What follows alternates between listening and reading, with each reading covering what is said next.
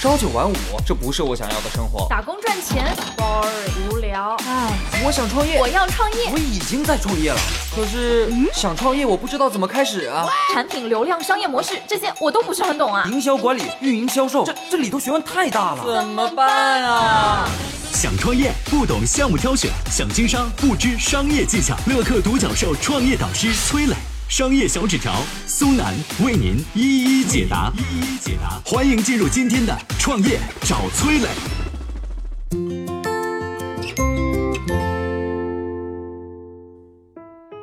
在商业世界中，客户最关心的就是你的产品有没有解决他们的痛点。那创业者又该怎么找准客户最痛的点呢？真痛点和假痛点之间又该怎么去分辨呢？有请崔磊，有请崔磊。痛点啊，对于创业的重要性不用我多说了吧？可以说啊，只要能够找对用户的真实痛点，然后在正确的方向上努力，创业成功的可能性就会大大提高。那创业者到底要怎么在生活当中发现痛点呢？我讲几点思考方向啊。第一，思考怎么能帮助客户省钱。比如说，在没有三六零之前，国内的所有杀毒软件都是收费的。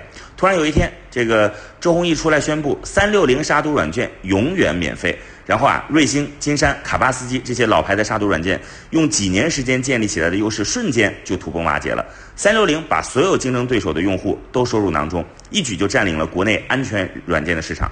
再比如说啊，印度的首富是塔塔集团的创始人拉丹塔塔。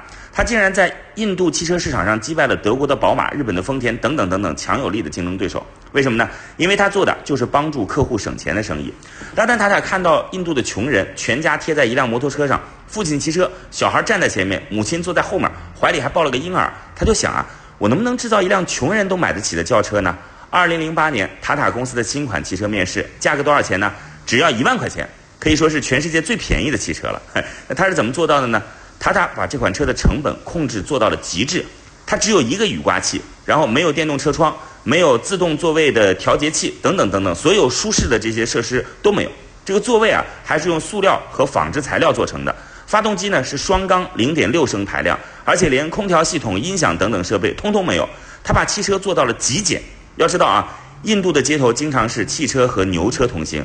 这款车尽管非常简陋，但是呢，很适合印度的路况，所以啊，在印度卖的特别畅销。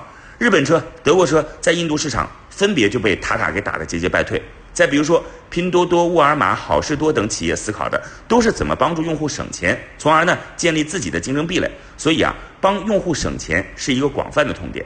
第二呢，是思考怎么帮助用户省时间。举个例子啊，你去书店的时候有没有过这样的经历呢？面对着一大堆书，不知道该如何下手，你可能花费了一下午的时间挑来挑去，最后两手空空的走出书店。其实呢，很多人都会像你一样，都有这个烦恼。于是啊，日本东京出现了一个书店，叫做森冈书店。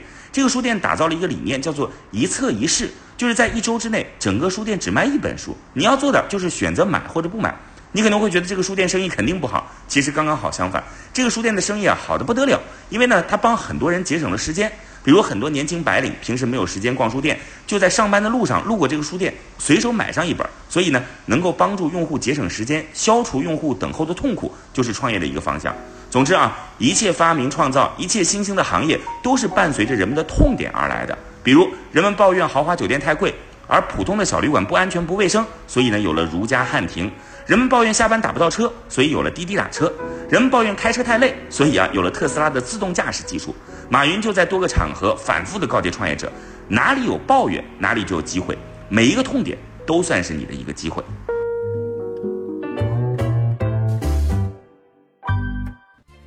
嗨，大家好，我是崔磊。下拉手机屏幕，在节目简介里有我的个人微信号。朋友圈我会分享创业思考、商业观察，以及和支付宝、抖音等巨头合作的创业好项目，欢迎您来交流。我们的创业平台乐客独角兽已经汇聚了三万多名各行各业的创业者，欢迎您来寻找资源。有请松南，有请松南。那我先从营销的角度来谈一谈真假痛点。营销学当中呢，关于产品的本质认知有一个非常著名的钻头理论。哎，我来讲讲这个理论是怎么回事啊？比如说啊，消费者到你这里买钻头的时候，你估计会跟他讲，哎，这个钻头是用什么钢、用什么技术来做成的，多么的锋利，多么的有效等等。总之啊，就是停留在这个钻头产品的这个层面来做推销。哎，但是你有没有想过啊？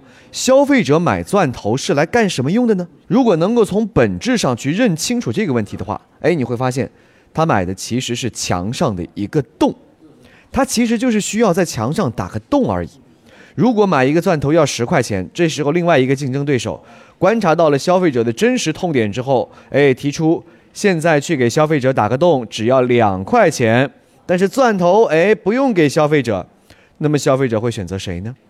卖钻头的那哥们儿就会没生意了。假如钻头的寿命是打一百个洞，那么凭一个钻头打洞的哥们儿就可以纯赚一百九十块，但是卖钻头的这哥们儿呢，卖一个钻头按照百分之二十的利润算，也只能赚到两块钱。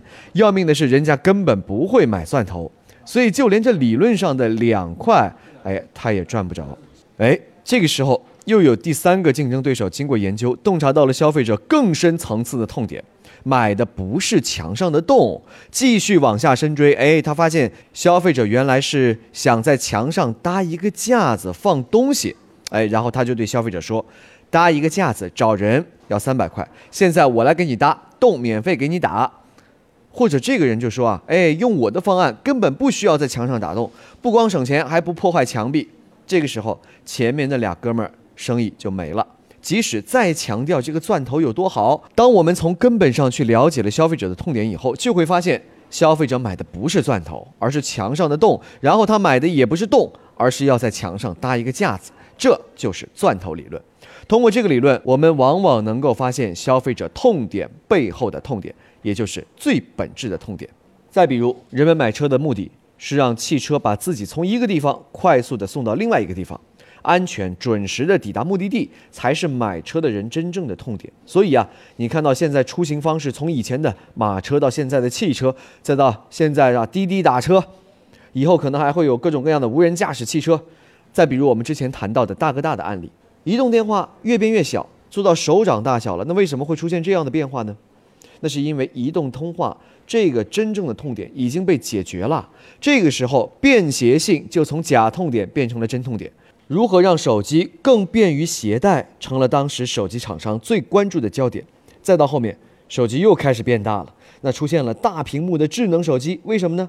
这是因为移动通话和便携性也不再是真正的痛点了，方便用户看屏幕、容易用手指操作的大屏手机才是真正的痛点。所以，用户的痛点和需求也是不断变化的。三六零的创始人周鸿祎就说过啊。不论你做多么大的一个商业模式，它的起点一定是来自于你发现了用户的一个痛点，一种没有被发现或者被发现了却没有被满足的需求。如果脱离了用户来谈商业模式，那最终也只能是自己吞下苦果。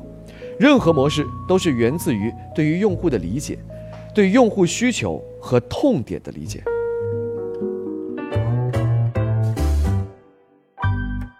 我曾经呢跟很多创业者沟通过，发现创业者最大的痛点就是缺少资源、缺少链接。于是呢，我们创立了创业者社群“乐客独角兽”，现在啊已经有三万多人了。有人在这找到了创业机会，找到了客户、渠道商、投资人。下拉手机屏幕，在节目简介里边有我的个人微信号，我在社群等你。